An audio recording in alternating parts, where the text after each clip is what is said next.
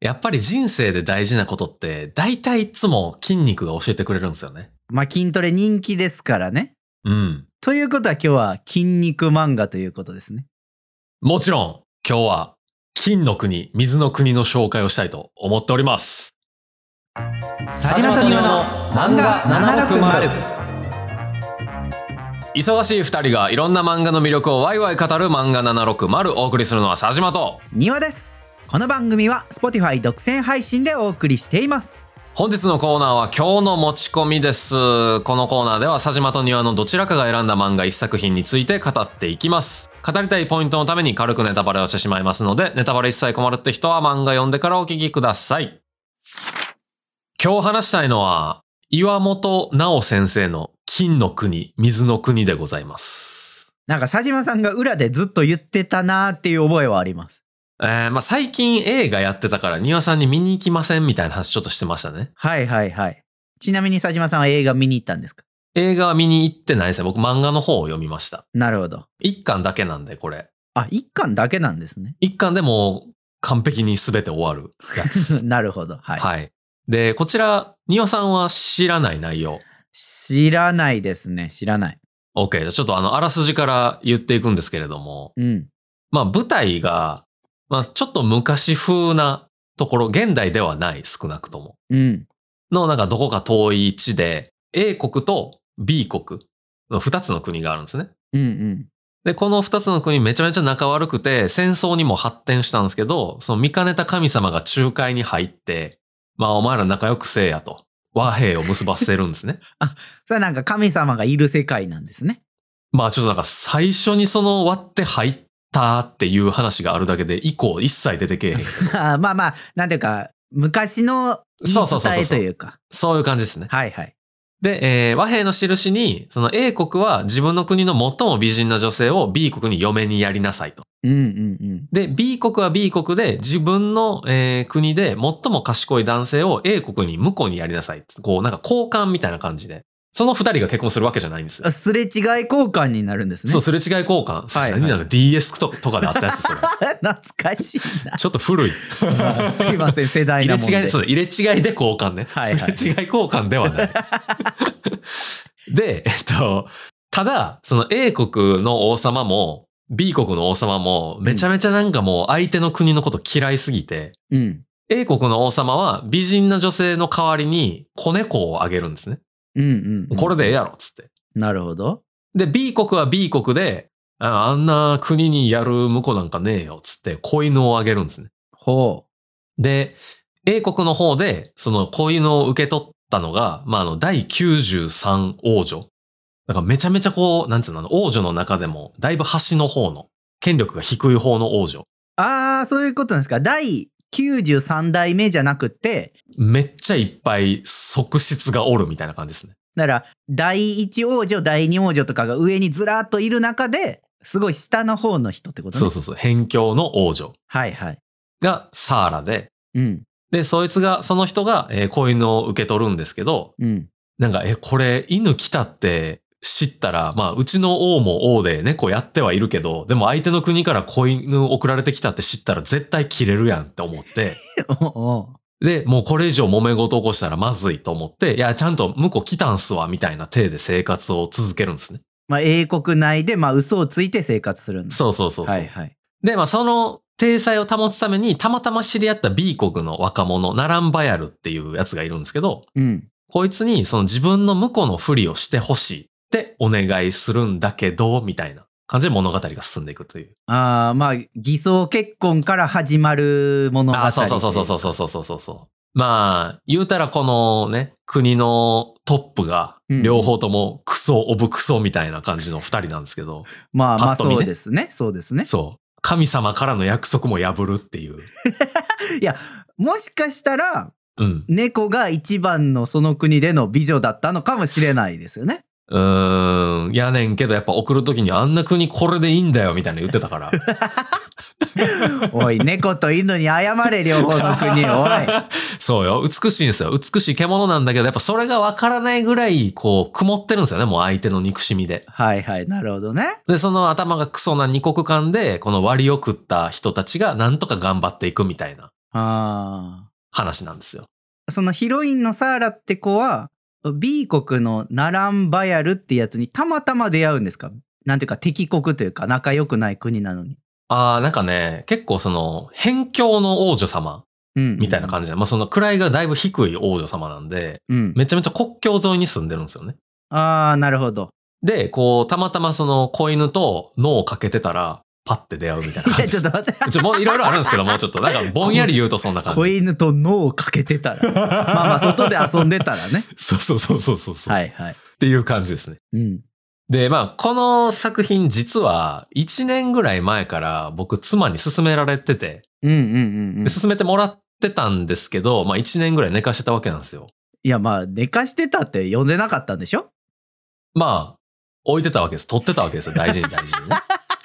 まあ、その言い訳が奥様に通じるかどうかわかんないですけれども。呼んだって言ったら怒られた。だから言うたやんって怒られました。おまあ、そら、うん、 そうでしょうね。まあそうなんですけど、まあこれね、今回その、この作品に出会えたのはもう完全に妻のおかげやったんで、うんうんうん。もうなんか今日は僕がこう、妻からおすすめしてもらった時のポイントをね、せっかくなんで、ちょっと紹介していきたいなと、おー、はいなるほどね。いいですね。はい、思っております。。はいい。ですね、あの、このおすすめポイント、妻からのおすすめポイント、うんい。きますよ。感動する。はい。ということで、あの、今回もね、皆さんもこのぜひ、金の国、水の国、呼んでいただければと思っておるんですけれども、今今日はこんなところ。ろではいはいはい。よろしいですかね。いいですね。わかりやすくて。はい。漫画760。なわけあるかいな。え、なんでこんなわけあるかいな。なんでよ。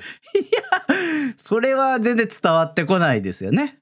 え、今僕の妻責めましたちょっと。いいやいやいや、責めてはないですよ。や、もう僕もね、正直やっぱね、これ以上の言葉で語るのなんか野暮なんじゃないかなと思うぐらい、めちゃめちゃいい話なんですよい。やまあ、それはさ、まあ、感動す る。このいや、だからさ、なんなん、そのなんか、小泉元首相の発言みたいなさ、そんなん言ってたっけ感動したみたいなのなかったっけあったっけあった気がするけど。違うのよ。それはさ、いわゆる感動ものの作品であったらさ、 うん。そういう感想はもちろん出てくるじゃないですか。 だから出てきたんですよ。いや違うで違うで、そそれはそう素直だなと気思持うちそうだ素直とな気持思ちうんですけどうん。今僕もリスナーの皆さんもうん。いやまあどういうところが感動するのかとかねどういうところがいいのかっていうのが本当は聞きたいわけですよ。この作品でも1巻だけなんですよ。はいはい。そんなハードル高いもう感動するだけでよくないです かもうもうほんわかりました。ほんなら終わりましょうか、今日は。ほんなら終わりましょうも あれ、じゃあ今日はいっぱいお便り読めるね、じゃう。いやお便りもうまいこのエピソードはこれで終あ。わりこよ。れで終わりもそりゃそうよ。う。やばいやばい、8分やったら絶対 Spotify さんに怒られるやつ。え知らんよ。大丈夫。それはもう佐島さんのせいということで。まあ、あの、野暮やとは思うんですけど、うん。ちょっとじゃあ僕の方からね、この感動する、何が感動するのか、ちょっと補足させてもらいますわ。そしたら。まあまあそこが聞きたいわけですからねみうんな。ん。まあ、一番ね、僕が感動したところで言いますと、うん。大事なことはすべて大胸筋が教えてくれたっていうのが今日のテーマになるかなと思いますね。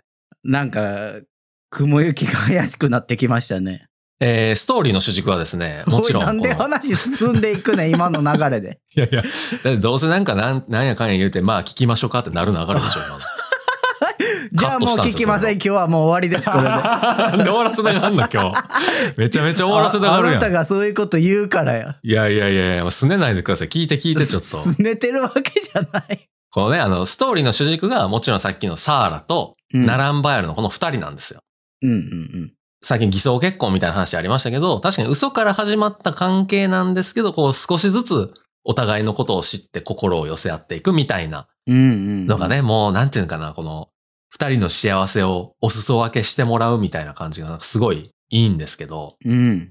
やっぱりその背景に A 国と B 国のすごい政治的ないがみ合いみたいなのがめちゃめちゃあるんで、まあさっき言ってたようにずっと仲悪いからね。そうそうそう。結構なんかこう政治的な話っていうか、なんか誰が誰を憎んでて誰が何をしたいと思っててみたいな。うん。結構あっていっぱいキャラ出てくるんですけど、うん。。全体的に登場した時の第一印象がどんどん変わっていくキャラが多いんですね。こいつこういううキャラやと思ってたのに、え、実そうなんや、みたいな。実はそんなことあったんや、みたいな。はいはい。まあちょっとずつこう、ストーリーが進んでいくと真実が明かされていくというか。そうそうそうそうそうそう。うんいうん。や、それ一巻でやんのすごいなと思って。1キャラ、2キャラとかだったらわかるんですけど、結構いろんなキャラで、え、こいつそうやったんや、みたいなはいのがはい、はい。多くて。うん。なんかめちゃめちゃやっぱそういう、なんていうの、第一印象がどんどん変わっていくキャラっていうのがめちゃめちゃ多いんで、うんそこにね、この岩本直先生のメッセージが、きっとそこにも込められてるんじゃないかなっていうのは思うわけですよ。おーなんか、すごいいい紹介に聞こえてきましたね。そう。でね、その第一印象がどんどん変わってくなっていうことに気づけたのが大胸筋なわけですよ。こここなんだよな、なんこか。ね。ここ聞いて聞いてでも。いや、ここなんだぜひ聞よいてなんか話の方向性が。大事やからこれ。はあ、あのね、作中で出てくる英国の囚人がいるんですよ。プリズナーね。捕まってる人ね。捕まってる人。うん。で、この人が、まあ、出てくるんですけど、もう肩幅もあるし、なんていうかこう、大胸筋の厚みもすごいし、うん。人相も悪ければ口も悪いっていう おやつがいるんです よね。まあまあ、明らかに悪っぽい囚人ってことね。まあ、そうそうそうそう。はい。で、しかも一人だけじゃなくて、この取り巻き2、3、3、4人かなおるんですけど、もうその人たちも負けず劣らずムキムキ。で、その真ん中におるボス的な人は、みんなからこう、兄貴って呼ばれてるっていう。あーまあまあ、反射的な人たちかもしれないと。うん、もうなんか、ギャングやんって思うんやけど、うん。実はこの人たち、あの、もともと知識階級やった人たちなんですよね。知識階級ってどういう人たちのことなんですかね。多分なんかまあ、学者さんとかああ。の人やと思う。はいはいはい。じゃあ、悪い人たちではないのかもしれないのか、それって。えっ、とあ、なんで捕まってたかっていうと、うん。まあ、国の上の方の人たちが割となんか怪しい儀式とかをやって政治をしようとしてるのに、いやいや、んなわけないやん、みたいな。ちゃんと考えろよ、お前、みたいな。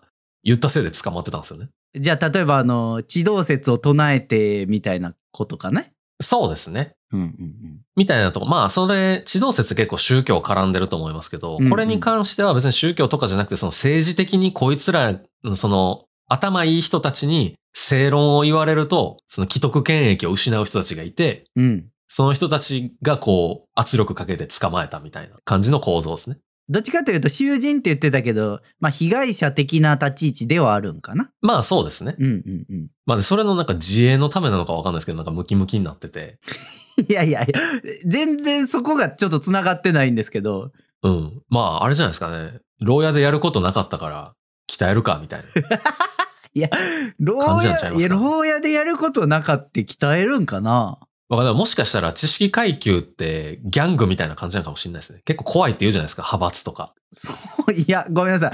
それはちょっと僕初めて聞きました。え、結構ほら、あの、学会とかさ、うんうん大学病院とかでもさ、こう派閥めっちゃ怖いみたいなのあったりするじゃないですか。 いや、うん、僕白い巨頭ぐらいしか知らないけどね。そう白い巨頭もやっぱりこう真ん中に一人寄って、その後ろにこう取り巻きのなんか行列みたいなのができるとかあるじゃないですか。はいはい。まあ、財前教授の総会心ですみたいなやつ。あれだってみんな白衣着てるから、あお医者さんやなって思うけど、みんな黒いスーツ着てたら、あ、ギャングって思うでしょ。 もうなんか誰かに怒られたらいいのにな、その説。 白いか黒いかみたいなね。そういうことじゃないと思うけど。えまあまあでもなんかいろんなところでやっぱそういうね、その派閥みたいなのがあるわけじゃないですか。うんうんうん。だから、これ何の話してたんだっけで その知識階級の人たちはなんうかんギャングなのかみたいな、あ、そうだからギャングになりうる素質みたいなのは持ってたんかもしれないですね、この知識階級の人たちは。はあまあでも基本的にその、いで立ちがムキムキやし、うん漫画やとちょっとね、このまあ囚人服のせいなんかもしれないですけど、胸元ぐらいまで結構こう、首周りが空いてるんですよね、あのシャツっていうか。うんうんうん V ネックみたいなの着てるんですよ。 うんまあだから、あ、すごい大胸筋やなってわかるようになってるんですね。あまあまあまああの布を削減してるんかもしれないですよねしかもね、なんか、基本的にそのパッて登場した時は、うんなんか知識じゃなくて大胸筋の方をひけらかすようなタイプなんですよね。ほんまに知識階級の人なんみたいな感じなんですよ。喋り方も悪いから、ちょマっッと。チョポーズとかしてくるんかなマッチョポーズはしてない。してしてないけど大胸筋ひけらかしてるんですかまあだってあの喋ってたら、ね、この胸元めっちゃ大胸筋しっかりしたら、ひけらかしてるでしょそんれはなことない。それは違うよ。それは佐島さんが見てるところが違うだけ。囚人服作ったやつが悪いってことうんそりゃそうよ。確かにな うん。まあでもとにとにかくひけらかしてくるんですけど佐島さんが気になったってことよね、それは。気になった気になったあそういうことで、はい。ほんまに知識階級なんかなって思うぐらいのいで立ちやし、口調もそうなんですけど、うん。まあ後の方で、あ、この人たちほんまに知識階級なんやって、こう分かるシーンがもちろんあるわけですよ。まあ、佐島さんが最初信じてあげへんかったから、後で気づいたってことよ ね。まあそうなってしまい ますね。はい。でも、このなんか、大胸筋と知識のギャップみたいなのがすごい大きいギャップやったんで、うん。あ、こういうなんか、ギャップがあるキャラなんやっていうのを、なんかここで気づいたんですね、僕が。うんうんうんで、よく考えたら、他のキャラクターも、そういうギャップめっちゃあるキャラ多いなって、なんとなく気づいたんです、そこで。うん。ああ。もちろん読んでる、る時に、ああー、こういうキャラなんやすごいなって思ってたんですけど、うん。あえてこう第一印象で全然違うのを見せて、実はこういうキャラみたいな、なんかこう作り方をしてるキャラ、まあ語られ方をしてるキャラがすごい多いなっていうのにここで気づいたんですね。うんうんうんうん。で、きっとここに岩本直先生が伝えたかったであろうメッセージがあるんだろうと。で、うん大事なことは大胸筋が教えてくれたって言ってるわけですね。そうそうそうそうそう。きっかけがやっぱ大胸筋やったなっていうね、はいきっかけは大胸筋ね。そうそうそう、はい筋肉ってやっぱなんかいろんな大事なことを教えてくれるなって最近思いますね。全然意味合い違うんですけどね、今の話の流れで言ったら。大胸筋なんか庭さんへーって思ってるかもしれないですけど、うん。これさっきまあ原作漫画では胸元ぐらいまで服に切れ込み入ってるって言ってたじゃないですか。うんうんなんか映画の僕ビジュアル見ただけなんでもしかしたらあのほんまは違うんかもしれないですけど、うん。うん。あのなんかニュースサイトとかでパッて見たら映画やとあのへそのちょっと下ぐらいまで切れ込み深くなってるんですよ。服の。だから大胸筋だけじゃなくて腹筋も2 2段ぐらい見えるようになってるんですよ、上の。ああ、なるほど。だからやっぱ、ここはやっぱすごい大事なメッセージが込められてるから、映画でより強調されたんやろうなと思って。あ、意外と僕間違ってなかったんやなと思いましたね。で、まあその大胸筋のおかげでいろいろ気づけたっていうところの中で言うと、うん。僕がなんかすごい救われたなって思う、なんていうかこう、ギャップみたいなのもあって、よくぞそのステレオタイプを打ち崩してくれたみたいな。救われた。うん。っおうていうのがあって、あのね、江戸っ子つけひげ野郎みたいなやつが出てくるんですよ。 おうなんか形容の仕方が気になりますけど聞きましょあのね、メインキャラである、あの、ナランバヤル。まあ、さっきのサーラにこう、えー婿役やってくれって言われた兄ちゃんね。う。うん、B 国の若者 B ね。国の。そうそうそうそう。で、このナランバヤルが建築士なんですけど、結構ノリと口先で生きるタイプで、まあ今なんかもう仕事ねえな、みたいな感じで、職探し中みたいな感じなんですよね。あ、建築士って言ってるけど、まあそういうことができるだけであって、今仕事してるわけじゃないのね。あ、そうそうそうそうそうはいはいはい。で、区長が自分のことを、まあ一人称あっしやったり、うん。 こう、うんちゃらかんちゃらでさー、みたいなこう、なんかちょっと江戸言葉っぽい感じなんですよ。はあはあはあ、江戸っ子なあっのしはしがねえ、建築士なんでさー、みたいな。はいはいはい。感じで、まあ B 国なんかそういう鉛なんかなと思ったんですけど、うん。ナランバヤルのお父さんとか普通に標準語なんですよ。まあ、関東弁ってやつでいいんかな関東弁、そうそうそう。はいはいはい。あ、まあでも周りにおる女の人はなんか、あんたは何やってんだいみたいな感じだったから、ちょっと、ちょっとやっぱ鉛あるんかなもしかしたら。わかんないですけど。まあまあ、はい。でもこう、婿役ってことで、ちょっとこう高貴な雰囲気出した方がよかろうって言われて、つけひげとかもしてるんですよ、ナランバヤル。まあ、王女様の婿役ですからね。そうそうそうそう。うんでも、つけひげやってる、標準語じゃない何かの鉛を喋ってる、うん。みたいなうん。ので、めっちゃうさんくさい感じなんですけど。いそう、まあ、つけひげは確かにうさんくさいと思いますけど。や、でもこのね、なんかあの、標準語じゃないひげって、なんかめっちゃうさんくさいって言われがちなんですよね。僕もめっちゃ言われるもん。佐島さんは、うんなんか、あウもう一個あるわ。うんテンパみたいな感じでこうヒュッてなってるあの、髪の毛が。ェーブしてるのね。うん。まあ、だって僕、もそう。佐島さんはうさんくさい。そんなことないのにね。 いや、そんなことあると思います。これは僕が保証します。いやー。だって別に僕、髭剃ったら多分うさんくさくないって思われると思いますよ。そうなんかなひげのせいなんかな、ヒゲのせいですね、多分。ヒゲのせい、ヒゲと鉛と天パのせいやなっていうのを、やっぱりあの、ナランバヤルを見て思いましたね。あ僕も確かに、この要素だけ見たら、なんか怪しいなって思うわと。ああ、まあちょっとこう人の振り見てってことね。いや、直さへんけどね、別に。いや別に、直せって言ったわけじゃない。人の振り見て気づいたのねっていう話よ。 いやいや、人の振り見ての先に続くの、我が振り直せや から。直せって言うてるよ、もう、庭まさあんだかは。ら僕言い切らへんかっ たのはそういうことよ。大丈夫言い切らへんかったら政府みたいな制度ない から。言ってるからね、もうそれは。まあ人の振り見て気づいたってことね。まあ気づいたというか、まあ人の振りを見て、ああ、なんかみんなの気持ち分かったなって感じ、うんうんやったんですけど、でもなんかこんだけ怪しい要素詰まってるのに、うん。うんナランバヤル。うん。めちゃめちゃ頭がいいわけですよ。やっぱ建築士やし、いや、ちょっと。こんだけ怪しい要素詰まってるのに頭いいわけですよって、それはさ、うん勝手に周りの人が判断したことやんな。いや、やっぱギャップよね、でも。でも周りの人からの評価もそんなに高くなかったんですよ、B 国の中では。ああ、そうなんですか。うん。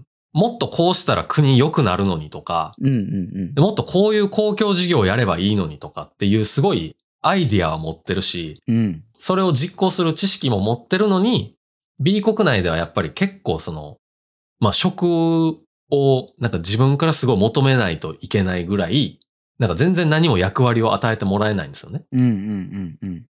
ていうキャラが、まあ、英国に来ていろいろ、いろんなことをやっていくみたいなおお。過程がすごいなんか、まあ、これはメインの話でめちゃめちゃいいんですけど、うんうんうん。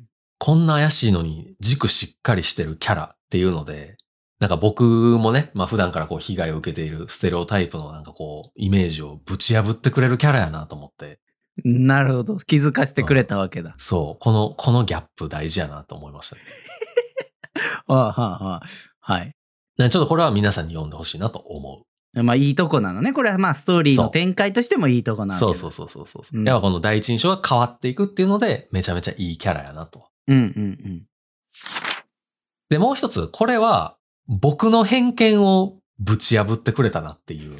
うん。 まあ、いや、僕の偏見というか、今までの話も割と佐島さんの偏見やった気もしますけどね。ええぼ僕が人に対して抱く偏見ね。はいはいはい。あ、今までのもそうやったってこと ね。うんだって、江戸っ子でつけひげ怪しいみたいなのも、一応佐島さんの偏見じゃなかった。標準語じゃないヒゲのテンパっていうので、みんなから言われる。ああ、そういうみこんとねなから僕が見られがちなはいはい。ステレオタイプだったんですけど、うん。この次のやつに関しては、僕が普段から完全に抱いてる偏見なんですけど、うん。 なんかあの、ムカつくイケメンっていうのがいましてですね。いや、それは、それはどういうことですかちょっとなんか誤解が生まれないようにちゃんと聞いておきましょう。うん、大丈夫。あの、ちゃんと説明しますね、これ。はいはいはい。もう英国に、うん。ほぼ、こう、イケメンっていうだけで、左大臣まで上り詰めたイケメンがいるんですよ。なるほど。まあ、こう、見た目を最大限に生かしたというか。そうそうそう。ムーンライト・サラディーンっていう名前なん ですけど。めちゃくちゃなんかかっこいいですね。いや、この人、なんでムーンライトかっていうと、もともと俳優で、デビューした時のタグラインみたいな、キャッチコピーみたいなのが、うんうんうん漆黒の砂漠の夜を照らす月明かりって いう。あ、どっちなのどっち先なのなムーンライトやったからこのキャッチコピーついたんかなわかんないですけど。あーどっちなんでしょう。まあでもなんか一む、僕らからするとちょっと一昔前のなんかキャッチコピーというか。いや、まあでも、いけてんなって思います けどね、これで、でも、その王女って、まあ、さっき第93とか言ってたぐらいなんで、いっぱいいるじゃないです か、王女って。うんうんうんで、その中でも有力な人たちの愛人なんですね。ムーンライト・サラディーンは。あ、婿じゃなくて愛人なんですね。愛人愛人。だって向こうっていうか、王女は一応相手いんのかな大体。ああ、はいはい。まあ、うん政治的に相手がいたりとか、ね。そうそうそうそうそうそうはいはい。でもこう、愛人なんで、うん。でしかもあれ複数の王女ね。おー有力な人たちみんな囲ってるから、だから左大臣に上り詰めたんですよね。はいはい。まあ、モテモテっていうことで上り詰められたん だ。そうそうそうそうそう。ほんで、まあ僕、うーん、ちょっと言葉選ばなあかんねんけ ど、うん。イケメンっていうだけで僕の中で評価プラスにならないんですね。まあまあ、その、なんていうか、あのーイケメンだから嫌だとかダメだっていう話じゃなくて、うん、もうゼロ。プラマイゼロ。関係ないっていうことよね。そうそうそう。うんまあ、イケメンとか、可愛い、綺麗とか、なんかその、ルッキズム的なところではもう、ゼロ、ゼロにするようにしてる。 まあまあまあ、それは別に悪いことじゃないと思いますよ。はい。そうそう。そこは関係、本質的じゃないと思ってるから。うん。で、やっぱね、この、上り詰めたやつは、まあ、さっき庭さんもちらっと言ってましたけど、やっぱ使ってるわけですよ、このイケメンっていうのを。うん。まあそれが自分の武器だと理解そうしてそういるそわうけですよ使ね。って、もうなんか最大限そのメリットを得てる感じが、なんかもう旗から見るとめっちゃ軽薄そうに見えるんですよね。うーんうん。ああ僕はうもうイケメンだからこんな風に豪勢に暮らしてられるんだみたいな。ん。なるほど。まあちょっと鼻につくというか ね。そうそうそう。めちゃめちゃ薄いなこいつって思うんやけど、みたいなのがあ って、あこれは何とは言わんけ ど。あるんすよね。あまあそれはなんか、パッと見の第一印象で決めちゃいけないよっていうことなのかな。うん僕の中で、その、プラマイゼロやったからこそ、こいつが一番ちょっとびっくりしたかも。僕は。ああはいはいはいはい。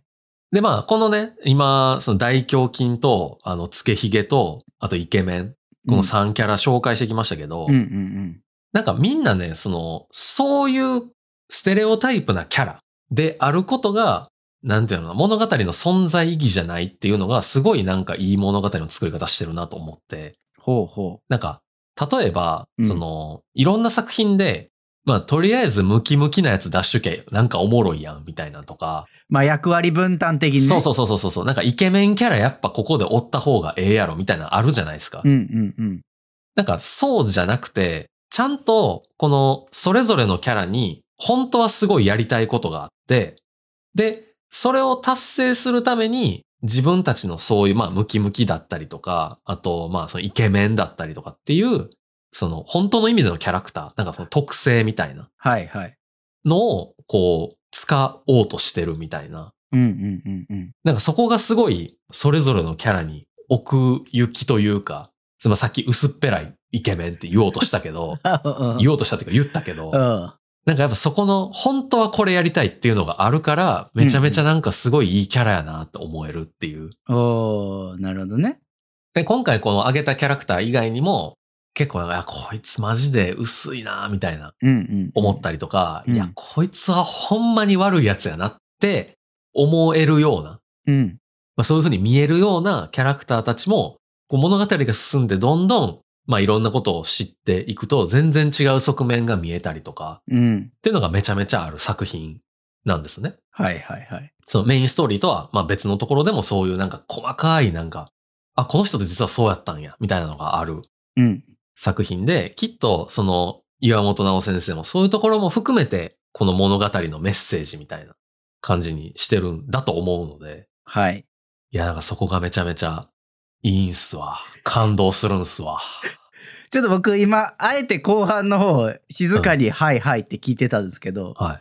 ちょっと前のエピソードだと思うんですけど、うん。沢島さん僕、反省するエピソードをやったことがあると思うんですよね。庭さんが反省するエピソード佐島さんが反省するエピソードはいはいはいはあったと思うんですけど、いはい。うん。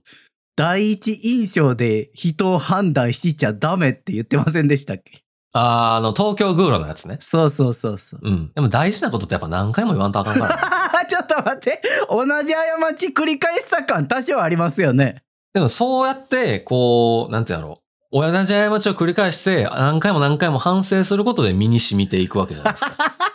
なんかもっともらしい言い方に切り替えてますね。うん。やっぱりこう、その人がね、培ってきた価値観って一朝一夕では変わらないと思うんですよ。変わりましたって言う方がむしろ僕は無責任だと思いますね。それは。